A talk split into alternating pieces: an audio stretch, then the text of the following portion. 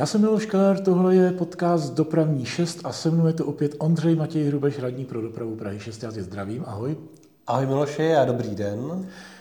Minule jsme si povídali o setkáních, pojďme tím také začít, protože proběhlo první oficiální setkání se Zdeňkem Hřibem, což je náměstek primátora Prahy pro dopravu a hovořili jste o prioritách Prahy 6. O čem konkrétně?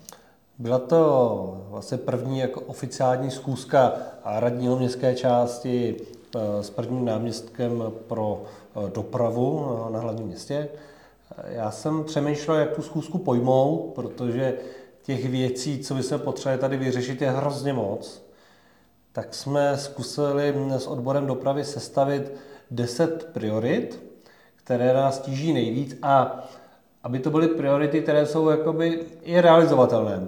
To znamená, jasně, chceme pražský okruh, chceme městský okruh, chceme P plus R parkoviště, ale řekli jsme si, že to jsou věci, které se ví, že chceme a není to o tom je tady jakoby přímo zmiňovat, protože to jsou věci, které zkrátka běží, mají podporu Prahy 6, mají podporu uh, i města, takže ty jsem eh, do tady toho nezahrnul. A tím vlastně číslem jedna, co považujeme teď za největší prioritu, tak je nějaké nastavení dynamického řízení eh, na příjezdech do Prahy 6, eh, na světelných signalizacích, aby jsme dokázali regulovat počet aut, které vyjíždí každé ráno, každé dopoledne na Prahu 6. Je to v návaznosti i na tom, co jsme se bavili v minulém podcastu, kdy nám eh, na vítězném náměstí to kolabuje ta doprava. A není to tím přechodem signalizovaným, jako to bylo v minulosti třeba ale dneska ten přechod vlastně už to uh, nezdržuje. Dneska to vlastně zdržují semafory na vjezdu do tunelového komplexu Blanka, ať už směrem na Smíchov nebo směrem na Troju a kvůli tomu vlastně stojí potom celý Davice a Bubeneč. To znamená, je jakoby nějaká představa vymyslet, jak tu dopravu regulovat nejenom těsně před tím tunelem, ale regulovat ji už dřív, to znamená na Podbabský, na Horoměřický, na Evropský, na Karlovarský, protože problém je vlastně i na Patočkové ulici, eh, kde ty auta stojí pak eh, před barákama, kde bydlí lidi. A myslím si, že tohle je prostě priorita číslo jedna, aby se nejenom zlepšila doprava, ale zlepšilo se i životní prostředí tady na šestce. A já doufám, že se to jako povede, protože my jako městská část to nemůžeme změnit eh, ty cykly na těch semaforech a doufám, že nám tomuto město pomůže a je to o tom, aby se zkrátka prodloužila červená už na těch semaforech na příjezdech na Prahu 6. Doprava v pohybu je problém, doprava v klidu je problém také. Jak to vypadá se zónami placeného stání, eventuálně s tím, jak se to kontroluje? Tam bych řekl, že to i navazuje trošku na tu regulaci těch aut, které sem přijíždějí každý den. Protože eh, já říkám, že zóny placeného stání vlastně fungují tak trochu jako mýto. To znamená, mají odrazovat od toho, aby lidé ze středočeského kraje přijížděli každý den do Prahy, nechávali tady zaparkované své auto. Problém nastává, pokud se ty zóny placeného eh, stání dostatečně nekontrolují. To znamená, lidé mají pocit, že můžou parkovat kde chtějí, a to buď zadarmo nebo za eh, symbolickou pokutu. A to je vlastně ten režim, který je teď. To znamená, je zapotřebí zlepšit vlastně právní vymahatelnost eh, těch pokut. Je zapotřebí, aby se daleko víc to řešilo i z té stránky úřední a aby se to daleko víc a systematičně postihovalo. A to je problém vlastně v celé Praze. To není problém jenom šestky, ale je to problém vlastně úplně všude. Nedávno vyšel uh, někde i článek, kolik pokud vlastně je rozdáno, kolik se jich vymůže, kolik vlastně zůstává ne, ne, nezaplacených a to číslo je docela děsivý. Pomáhají pokuty, anebo je možná lepší někdy odtahovat vozidla? Já si myslím, že je fajn i ty auta odtahovat víc. My máme výkaz vždycky, kolik aut se otáhne za měsíc. Myslím, že naposledy těch aut bylo za měsíc odtaženo z Prahy 6 asi 8, což je teda hrozně málo. Takže zkrátka to je, jak kdyby se neotahovalo vůbec. A to je věc, která by se podle mě měla jakoby zintenzivnit, protože jedna věc je, že teda se nedaří vymáhat ty pokuty a pokutovat ty řidiče a řidiči pak sami jako uznávají, let, když že levnější ani neplatí to parkování a ty slušnější zaplatí ty pokuty, ty méně slušní neplatí ani ty pokuty. ale pokud někomu otáhnete auto, tak mu vlastně způsobíte jako i ten trest, jako, který je, který mu jako zabere čas, otravuje ho to, že musí řešit, kam se mu auto odtáhlo a tak dále a je podle mě daleko výchovnější. Takže je i k diskuzi, aby zpráva eh, služeb začala daleko více odtahovat ty auta, aby případně na to si najala i nějaké externí firmy, protože když budou vidět i v ulicích ty auta s tou tahovkou, tak najednou každý bude vědět, jo, tady riskuju ne, že dostanu uh, zastěrač lísteček, vlastně dneska ani ten ne, protože policista nebo strážník to jenom vyfotí tabletem a pak vám to přijde do datové schránky, ale že když vidíte tu odtahovku, která vás opravdu může vás otáhnout, tak se začnete trošku víc bát a myslím si, že ta disciplína by byla taky větší. Zůstaňme ještě chvilku parkování, parkovací dům Dědina. Tam to vypadá, doufám, už nadějnějc. Bohužel v předešlém volebním období se tomu na magistrátu dostatečně nevěnovali. Začala se sice stavět tramvajová trať na dědinu, ale auto, parkovací dům se stavět nezačal, až by bylo logické, aby parkovací dům byl předtím, než se začne stavět tramvajová trať, nebo uh, alespoň ve stejném termínu. Praha hledá pořád zhotovitele, který by to postavil, pořád není vybraný, snad v létě. Když se to podaří, tak by mohl být parkovací dům v příštím roce eh, hotov.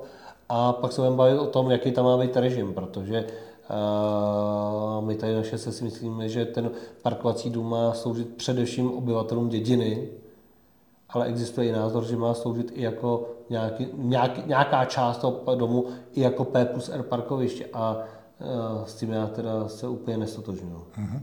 Mimochodem, když už hovoříme o parkování, počítá se s nějakými třeba úpravami ceníku zón placeného stání třeba v oblasti krátkodobého parkování nebo něco takového? Za mě to parkování v Praze je hrozně levný. 20 korun za hodinu nebo někde 40, případně 60 korun je vlastně nic. A teď neřešíme to, tu vymahatelnost, ale pokud chceme tu dopravu v Praze regulovat, tak eh, je zapotřebí zkrátka to parkování zdražit, to hodinový aby vás to opravdu odradilo od toho, tím autem jet, nebo přemýšleli jste nad tím, jestli tím autem máte jet, nebo ne.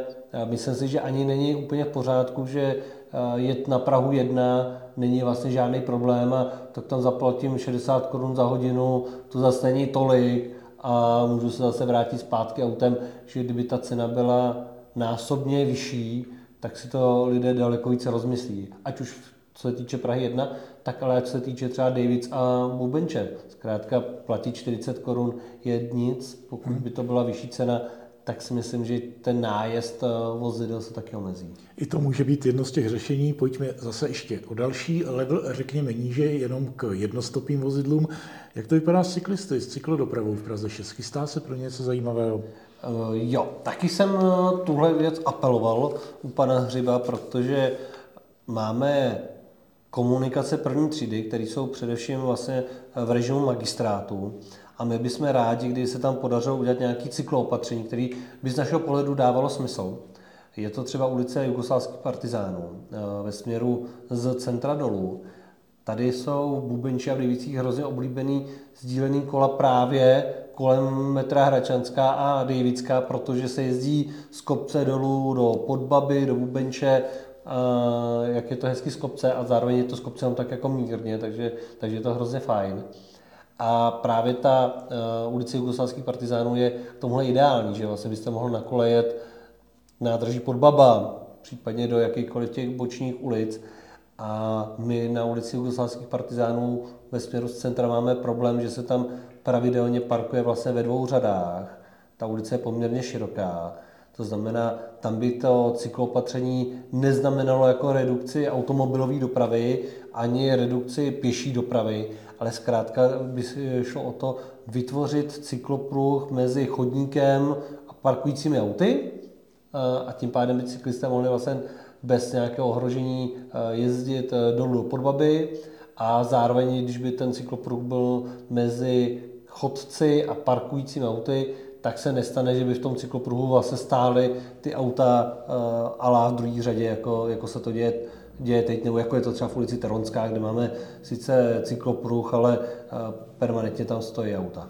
Tak to by také bylo řešení. Pojďme teď ještě k těm, kteří ničím nejezdí a chodí pěšky. Co se pro ně chystá? Přechody. To je třeba taková věc, která si myslím, že je právě z těch jakoby jednodušší realizovatelný a proto jsem ji zmínil na magistrátu.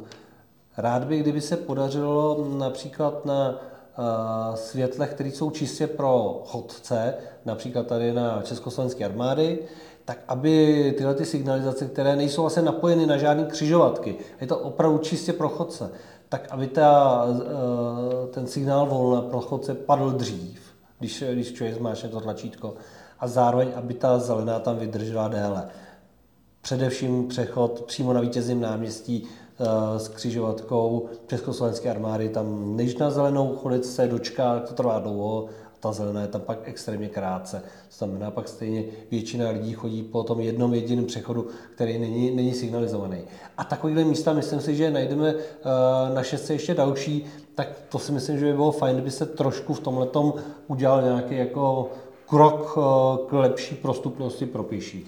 Taková první dobrá fakt funguje na Hračanské, kde ty přechody ve večerních hodinách reagují v podstatě okamžitě hmm. na tlačítko, což si myslím, že je dobré a pěkné. A tam ani já neporušuju potom tu červenou, počkám si na tu zelenou. Vy, vy, to, když se ví, že to funguje a, a že mě to vlastně zabezpečí a ne, že tam musím čekat třeba minutu, tak to dává prostě daleko větší smysl a myslím si, že i s ohledem na to, že se říká, že pěší vlastně má být ten chráněný a automobilová doprava se tady nějakým způsobem omezuje cyklopruhama a, a dalšíma opatřeníma, tak i tady to vlastně je něco, co uh, není tak jakoby přísný, ale přes, přeci jenom to auto může počkat, než ten chodec přejde. Hovořili jste s primátorem Hřibem i o hromadné dopravě. Je na Praze 6 něco, co by se dalo zlepšit? Máme tam tramvajovou linku 2, eh, kdy považujeme jako jednu z nejhorších v Praze, asi úplně nejhorší.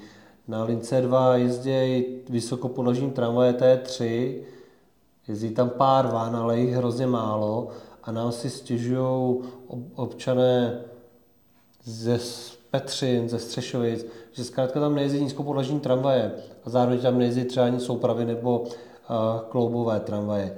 Teď, když byla výluka na jaře a dvojka jezdila ve dvojicích, nebo tam jezdili tramvaje 15.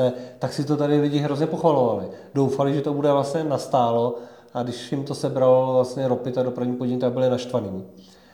Přišly vlastně maily, všechno. Já jsem to už začal řešit před několika týdny s řediteli dopravního podniku i z Ropidu, že je zapotřebí v tomhle udělat nějakou změnu, protože v tom dokumentu PIT 2032 se s ničím nepočítá, což mi přijde jako absurdní. Takže si myslím, že zapotřebí v tomhle podnikat jako první kroky a zjistit, že vlastně eh, je třeba změnit to uvažování. Myslím si, že jsou tam dvě etapy. Jedna etapa je, že dopravní podnik má vypravit na linku dva vany, ale jako v drtivý většině, aby většina spojů byla zkrátka nízkopodležných.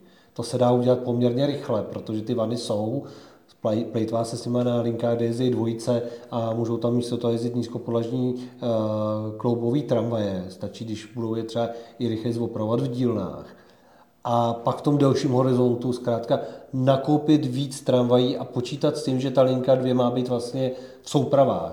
A to je věc, která má být třeba už v plánu do toho roku 2032, aby se ten dokument opravil tak uvidíme, jak se to povede. No. Ironicky trošku poznamenám, že vany byly původně dislokovány ve Volkovicích, vypravovali se na většinu linek v Nuslích a ve Vršovicích, hmm. tak se přestěhovali do Strašnic a teď teda pokud projde to, co navrhuješ, tak se budou vany pravděpodobně zase stěhovat do Volkovic nebo budou výjíždět ze Strašnic přes celé město.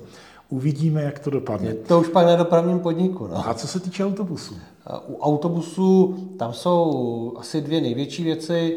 Uh, Chtěli bychom, aby se autobusová linka 216 eh, vrátila do celotýdenního provozu, aby zase jezdila o víkendu jako v minulosti. Zkrátka nelíbí se nám to, že se tady eh, linka omezila, jezdí jenom od pondělí do pátku a o víkendu zkrátka lidé s tím autobusem jezdit nemůžou. Pokud eh, se snažíme podporovat cestování veřejnou dopravou, tak si myslím, že má jezdit autobus celotýdenně. Tak to je jedna věc. A druhá věc je propojení Prahy 6, Prahy 7, respektive Bubenče na 6 a Bubenče na 7 a to propojení pravděpodobně třeba linkou 156 aby se dalo z oblasti Antonína Čermáka, Zelená, Sibirské náměstí dojet prostě přes ulici Korunovační nebo nějakýma dalšíma bočníma ulicema na Letenský náměstí a dál na sedmičku. To spojení vlastně v tom Bubenči poměrně dost chybí a kromě té 131, která nějakým způsobem ten Bubeneč obslouží a, a 108 taky, tak ale jsou tady ty lokality, které jsou poměrně jako opuštěné a to propojení na tu sedmičku by spoustu lidem zkrátilo cestování MHD, to, že vás vždycky musíte z toho Bubenče dojet buď na Davidskou nebo na Hračanskou, někdy jako i závlek vlastně nepříjemný. Hmm, to je pravda. Jednal jsi s náměstkem primátora také o spolupráci s dalšími organizacemi, jako je BESIP nebo TSK? Jo, jo, jo, my tam máme několik křižovatek, eh, které jsou naprojektované a připravené, aby se vlastně eh, zvýšila jejich bezpečnost pro chodce nebo i cyklisty. A tam samozřejmě se poprosit, jestli ty věci, které už jsou vlastně připravené a tady ze šestky už se odevzdali, tak jestli by mohla tam být nějaká eh, na to jako větší priorita, aby se ty věci mohly dát do, do pohybu a mohly se realizovat. Mm-hmm. Tak to je o tvém setkání se Zdeňkem Hřibem, náměstkem primátora pro dopravu, pro celou Prahu. Poskytl si také rozhovor pro eh, městem na kole. Jaké to bylo? Já jsem byl hrozně rád, když mě, když mě oslovili, protože server městem na kole čtu pravidelně a je to zdroj informací, ale i inspirace. Já se, určitě se nenaštvou kluci, ale já to přirovnám trošku i k webu MHD86, který se, eh, je malý web zabývající městskou dopravou, tak tohle je zkrátka web zabývající se cyklodopravou, kdy píšou o věcech, které vlastně jinde se člověk nedočte a je to vlastně pro určitou skupinu eh, čtenářů. A jsem rád, že mě oslovili, protože vím, že úplně nedávají prostor politikům a radním, uh, zkrátka spíše ten informační ten, a že vnímají, že se zkrátka tady snažíme naše se nějaké věci dělat, i když třeba ne všechno tak, jak by si to ideálně uh, ty cykloaktivisti jakoby představovali, ale tam, kde to jde, tak zkrátka se snažíme ty řešení nějaký vymýšlet, spolupracujeme s automatem a Myslím si, že to bude velmi zajímavý rozhovor a doporučuju, až vyjde, tak eh, si ho přečíst. Už v tom minulém podcastu jsme si říkali, že jsme se dlouho neviděli. Bylo to mimo jiné i proto, že jsi se vypravil do Dijonu, do francouzského Dijonu. Co jsi tam zjistil? To je naše partnerské město. My jsme tam byli s panem starostou na, na návštěvě a jedním z bodů bylo, že nám ukazovali jejich krizový dopravní centrum, a tam je zajímavý, že mají vlastně jeden dispatching eh, a call centrum, kam eh, volají obyvatelé města. A na jednom místě řeší zkrátka úplně všechno. To znamená od dopravních nehod, poškozený dopravní značky, nelegální skládka, spadlá větev, prostě vlastně úplně všechno, co v tom veřejném prostoru se děje, nebo nesvítící veřejné osvětlení. A není to tak jako v Praze, kdy si ty podněty všichni předávají a přeposílávají dál, ale tady vlastně to řeší vlastně na tom jednom místě, že zkrátka jsou na to vyškolený, jednotlivé ty organizace vlastně jakoby jsou v tom, že mají to jedno místo a nedrží si ty, ty své další a řeší to tam takhle. A co teda je fantastický, že mají na to připravený i takový manuály, že i ten operátor, který tam sedí a řeší ty věci, tak protože vlastně to tak široká škála věcí, tak on tam zaklikne nějaký filtr té události, která vlastně se stala, kterou má řešit a jemu to napíše naprosto podrobně, co má udělat. Jestli má volat tady to, tady to, tady to, v jakém pořadí, co má zveřejnit na webu, poslat a tak dále, jestli je to událost, o který má informovat eh, starostu, nebo ne, jeho podle té vážnosti a je to teda, je to teda neskutečný. Takže určitě inspirativní návštěva. Je to velmi inspirativní. Zastavme se ještě u setkání k nastavení participace urbanistické studie Nový Sedles. Nový Sedles to je teď téma Prahy 6 docela, ne? To je velký téma Prahy 6. To je to oblast eh, Sedlci, kterou rozdělujeme na jih a sever. Vlastně ta jižní část je ta, kterou bude jezdit ta tramvajová eh, doprava, to znamená od ulice Kamínská směrem na jih A pak ještě oblast sever, a to je od Kamínské na sever, kde vlastně byly ty mrazírny a je to vlastně směrem k železniční zastávce. A celá tady ta lokalita uh, bude zastavěna uh, s bytovou výstavbou, takže tam budou i školky mateřské, základní školy, opravdu jako celou občanskou vybaveností.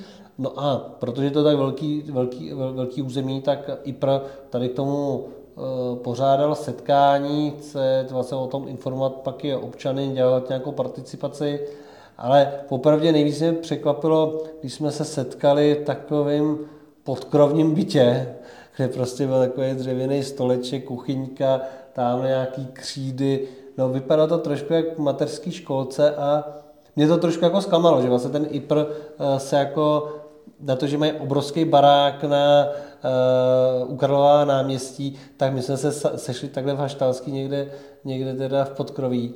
A trošku to jako snižuje vlastně tu úroveň toho, toho IPRu a možná, jestli takhle to je pravidelně, tak možná proto i jako mám pocit, že ten IPR není jakoby tak vnímaný dostatečně i mezi jinýma politikama a že se možná takhle trošku jako podsekávají sami.